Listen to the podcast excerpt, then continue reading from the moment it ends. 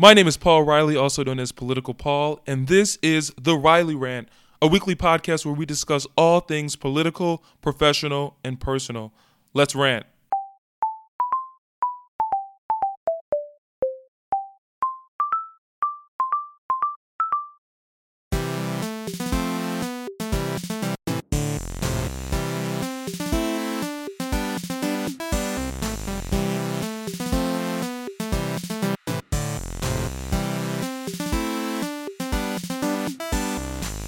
Thank you for tuning in to the 25th official episode of The Riley Rant. As was noted in the intro, we discuss all things political, professional, and personal.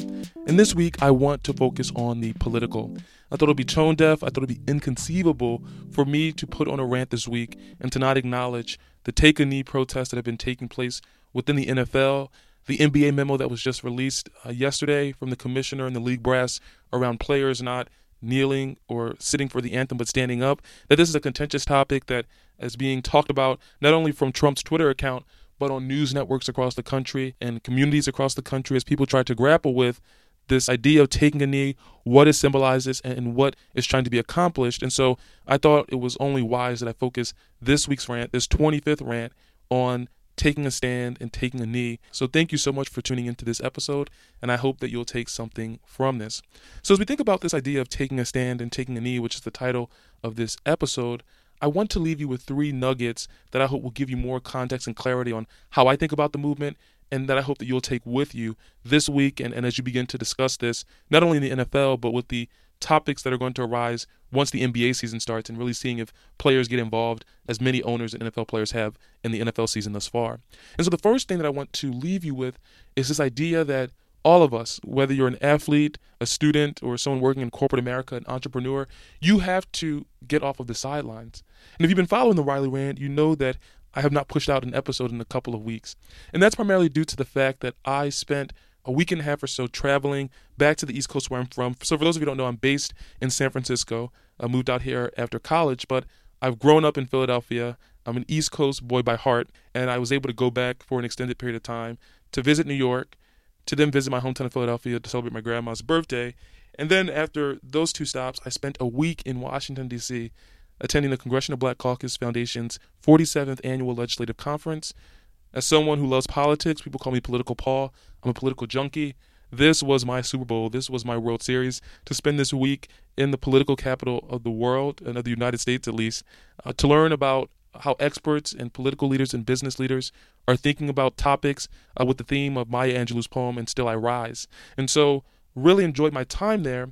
But while there, I got to hear from some iconic figures in politics, African Americans in politics, John Lewis, the civil rights icon, and Maxine Waters, who many know as Auntie Maxine, who have both been credited with raising their voices to defend people of color, or whether it be John Lewis throughout the civil rights movement and throughout his time in Congress, or Maxine Waters, who has been in politics for many years, but who has come to prominence with the rise of Trump and her resistance to Trump and really encouraging others to stand up. But I share this story because both John Lewis and Maxine Waters touched on that first nugget that I had just alluded to this idea that we have to get off of the sidelines. John Lewis, in a panel that I attended, he basically said, We have to start creating good trouble. We have to start making people uncomfortable. And he echoes the same sentiment when he was on the House floor with his colleagues and he decided to do a sit in. And Katie Mettler of the Washington Post, she eloquently captures his comments on that House floor as he was leading uh, some of his members in the House, Democratic members, in a sit in uh, to fight for legislation, I believe, that was centered on gun rights. And he basically says sometimes you have to do something out of the ordinary, sometimes you have to make a way out of no way. We have been too quiet for too long. There comes a time when you have to say something, when you have to make a little noise, when you have to move your feet. This is the time. Now is the time to get in the way. The time to act is now. We will be silent no more. The time for silence is over.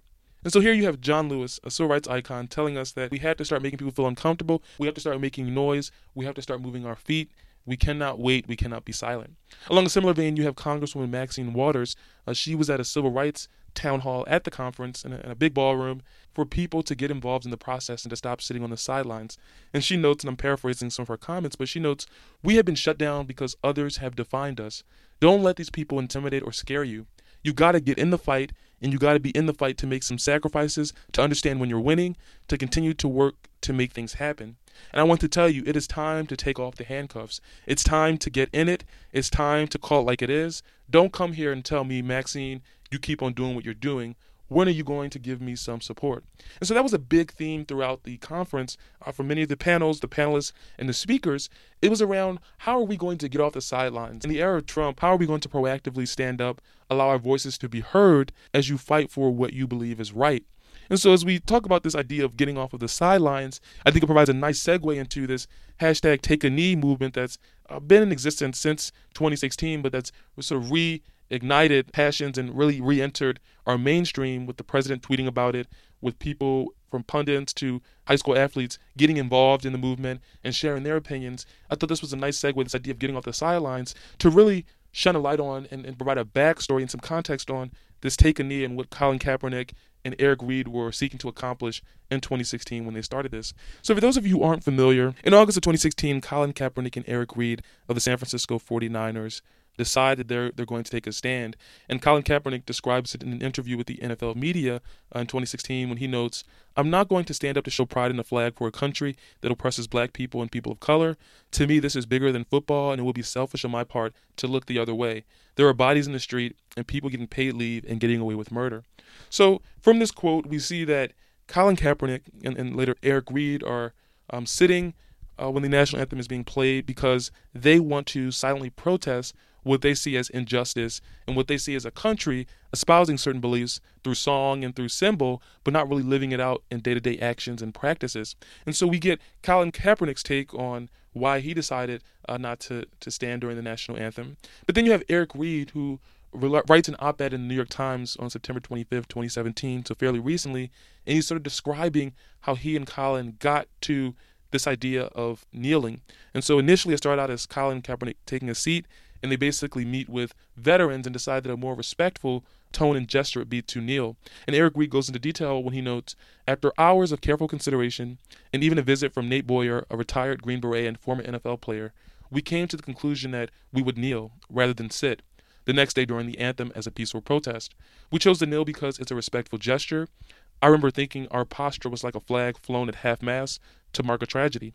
It baffles me that our protest is still being misconstrued as disrespectful to the country, flag, and military personnel. We chose it because it's exactly the opposite. It has always been my understanding that the brave men and women who fought and died for our country did so to ensure that we could live in a fair and free society, which includes the right to speak out in protest. So you have Colin Kaepernick talking about his motivation to get involved around the treatment of black and brown people in the country. You have Eric Reid, his teammate who participated, who's adding more context and saying we were not in any way, shape, or form trying to be disrespectful. We were trying to be sensitive to the perspectives of veterans, so much so that we sat down and had conversations with veterans to figure out the best medium ground for us to make a statement and to peacefully protest, but to do so in a way that wasn't disrespectful to the women and men who died and served defending and protecting that flag. And so you have Colin Kaepernick's perspective, you have Eric Reid, but then you also have Nate Boyer, who is the Army veteran or one of the Army veterans that they consulted when thinking about how they go about this protest in a way that's respectful to all. And Nate Boyer, he notes uh, on Snopes.com, this is sort of a fact checking website, they sort of document his sort of press coverage and how he describes the events. And they hone in on a town hall that he did with CNN on September 27th, 2017. And he notes, Kaepernick reached out and we were able to sit down together for a couple of hours before the last preseason game last year.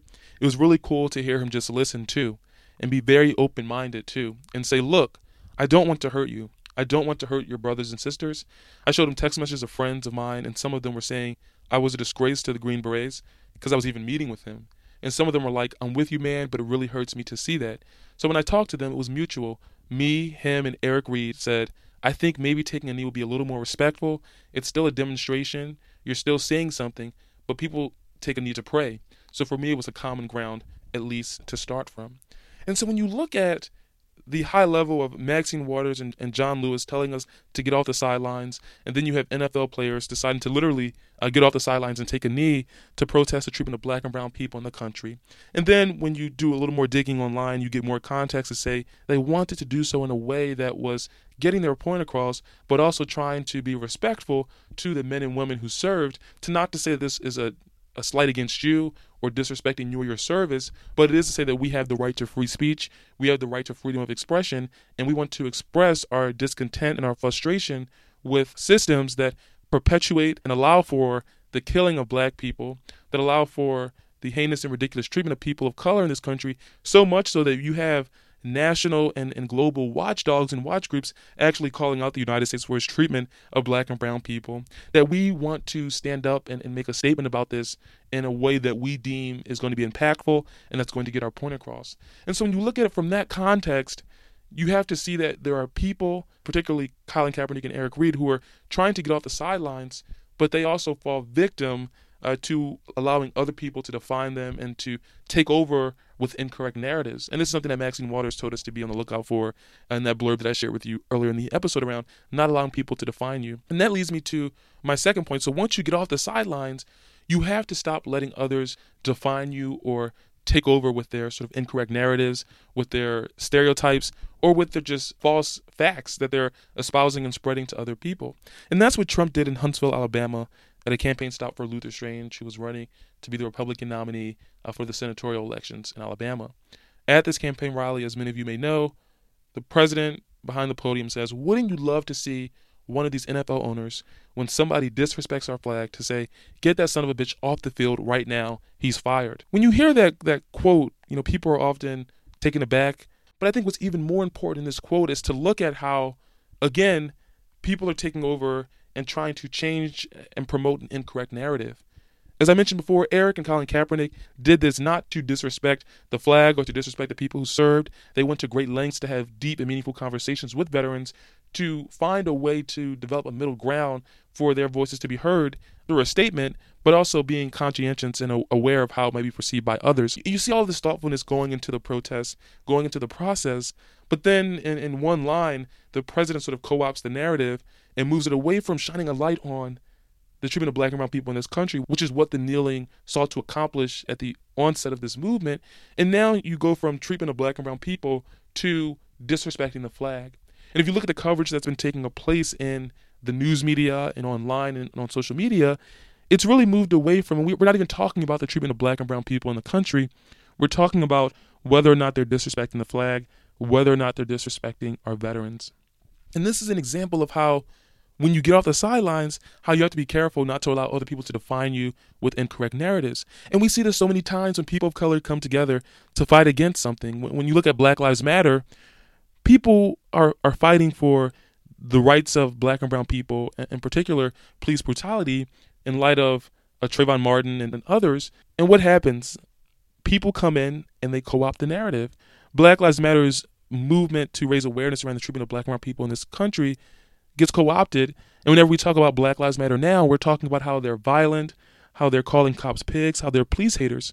And so you have an example where people of color are coming together in a movement and people seek to define and co-opt the movement with incorrect narratives to say, oh no, they're not talking about black and brown people and uplifting them. They're talking about how much they hate police and how they're tearing down communities. And we lose that focus, uh, which was the central focus of the movement, to people coming in and redefining what we seek to accomplish. And the same is happening with Take a Knee. Again, the initial focus treatment of black and brown people in this country. Kaepernick and Reid are kneeling to shine a light on how we're not living up to those symbols and those ideals. And now, a year later, almost a year to the date, we're talking about how they're disrespecting the flag. And so it's interesting to see how when people of color uh, come together to protest and to use their First Amendment right to freedom of speech and freedom of expression, their movements are oftentimes co opted and redefined.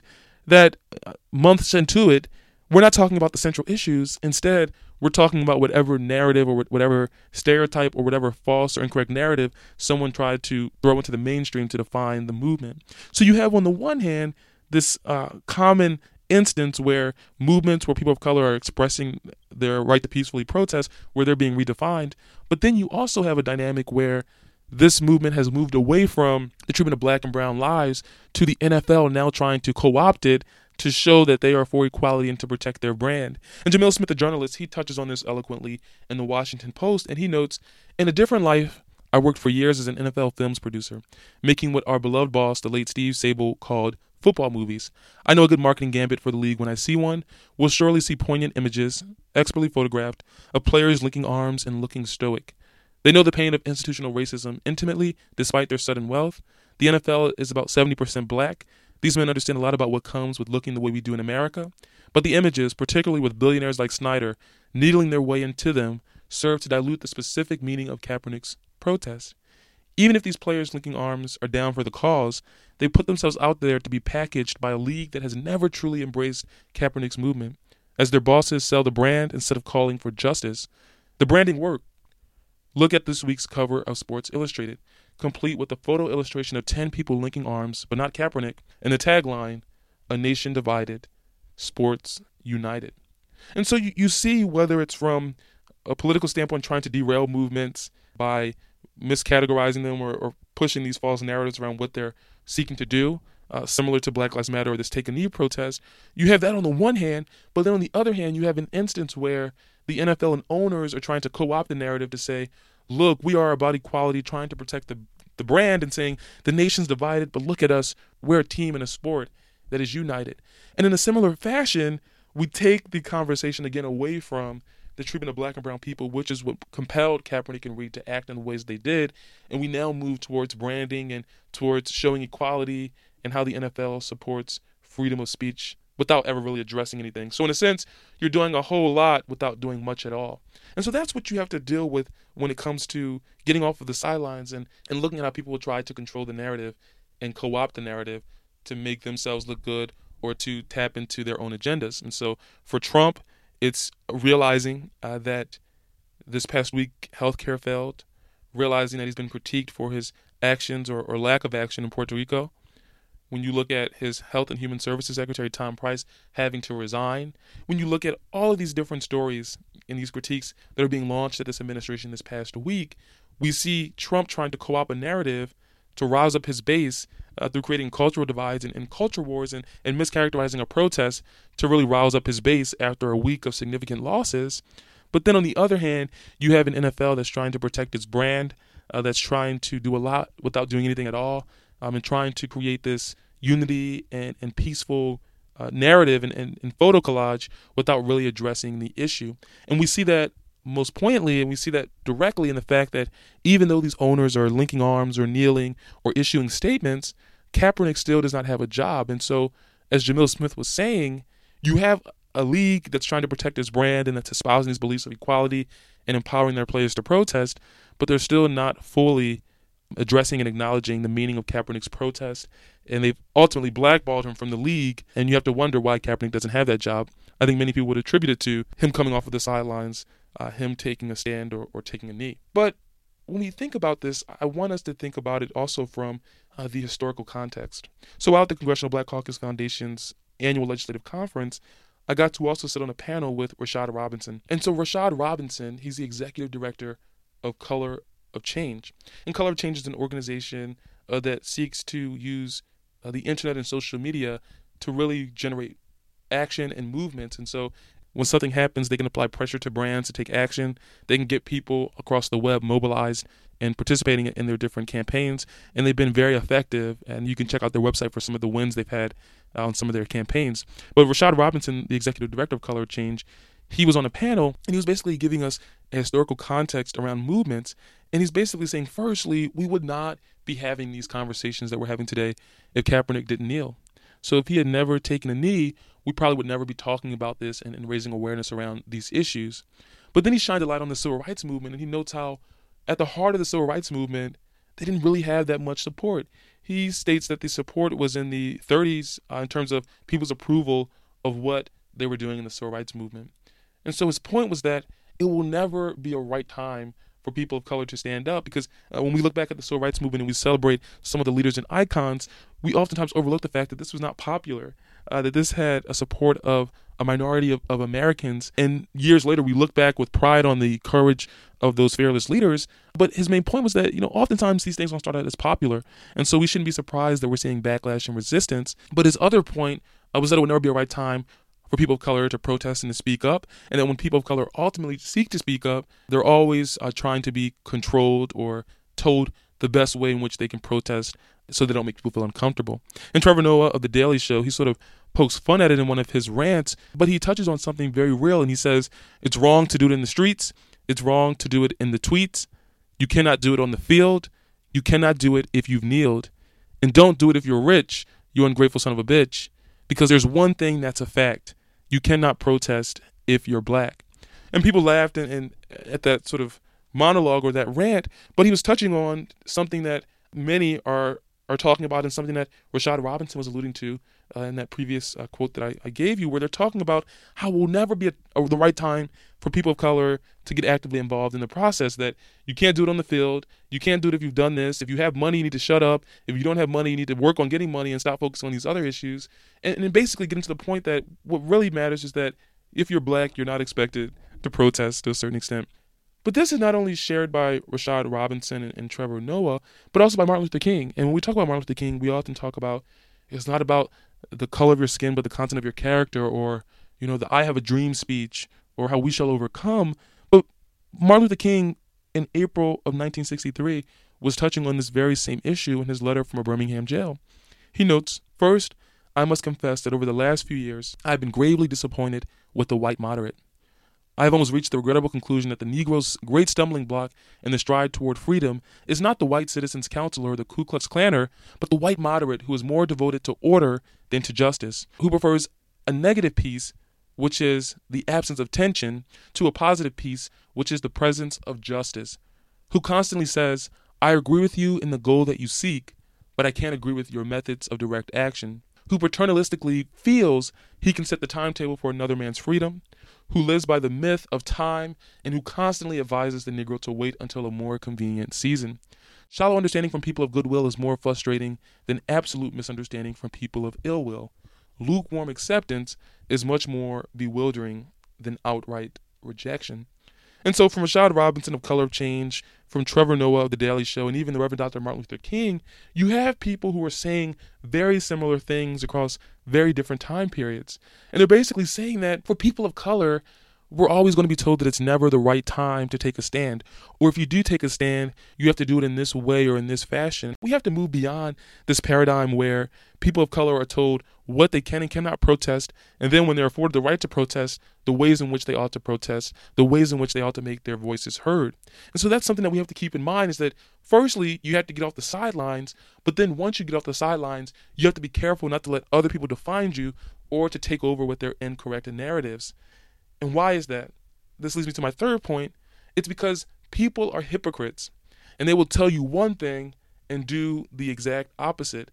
That when you seek to get off the sidelines, when you seek to get into the fight, you have to not let people define you or try to co opt your, your movement with incorrect narratives, ultimately because people are hypocrites. And this hypocrisy is most evident and most noted in a post that's been actually circulating around Twitter. And it's a post that sort of touches on the hypocrisy of supporting Trump, but critiquing these NFL players who were going against the anthem. And I thought it was eye opening, illuminating, and I wanted to share it all with you.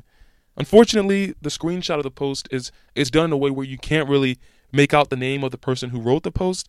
Uh, but from what I can tell, it looks like the person's name is Kameses Daaka, uh, K A M E S E S D A A K A. So I, I, tried to do some research, but I couldn't really find the specific author but nevertheless wanted to share this post. He notes In honor of NFL Boycott Sunday, some on point words courtesy of a friend. If you voted for someone who said he prefers soldiers who don't get captured, who insulted the parents of a Gold Star captain, who said he knew more than the generals, who said he always wanted a Purple Heart, who dodged the draft, who called the U.S. military a disaster, please don't pretend that you're angry at those who kneel during the anthem because it's disrespectful to our military.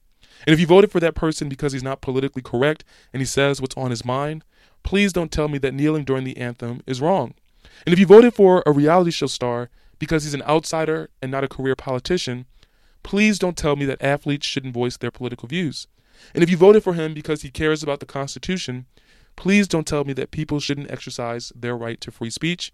And if you voted for him because, despite his wealth and comfortable life, he was willing to go out there be made a target and say what's really wrong with this country, please don't tell me that black athletes should just shut up and be grateful to be rich. And that post is eye opening because it touches on the hypocrisy that we're seeing in the critiques of these protests. That the very same people who are getting roused up and riled up by Trump's rhetoric around firing these SOBs and kicking them off the field and they're disrespecting our flag are the same people that supported a man who attacked our military, who attacked a prisoner of war. They're critiquing wealthy athletes for standing up when they gave and voted for Donald Trump because he was a wealthy man putting himself out there speaking on the ills of the country, being made a, target for what he believed in. And so when you look at it from that perspective, you begin to see the blatant hypocrisy of people's critique of NFL players kneeling and taking a stand for causes that they believe in. Last I checked, we had a First Amendment that guaranteed people rights to freedom of speech and to freedom of expression. And when you tell someone they ought to be fired for peacefully protesting, you're going against the Constitution. You're not defending the rights that, as Eric Reid notes, he thought these veterans fought for us to have the right to peacefully protest. And even Nate Boyer, the Green Beret, former NFL player who consulted with Eric Reid and Colin Kaepernick around kneeling versus sitting, he even notes that while he may not agree with every aspect of the hashtag take a knee movement, he understands that he fought so that people would have the right to decide if they're going to participate in protest in that manner.